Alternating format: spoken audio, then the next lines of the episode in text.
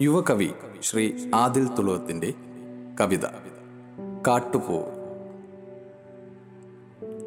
ഒറ്റയായൊരു പൂവാണു ഞാൻ.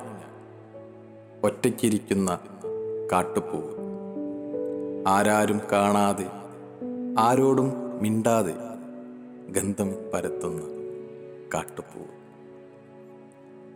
കാടിന്റെ മൗനത്തിൽ അരുവിയുടെ നാദത്തിൽ കാറ്റിലാടുന്നൊരു കാട്ടുപൂവ്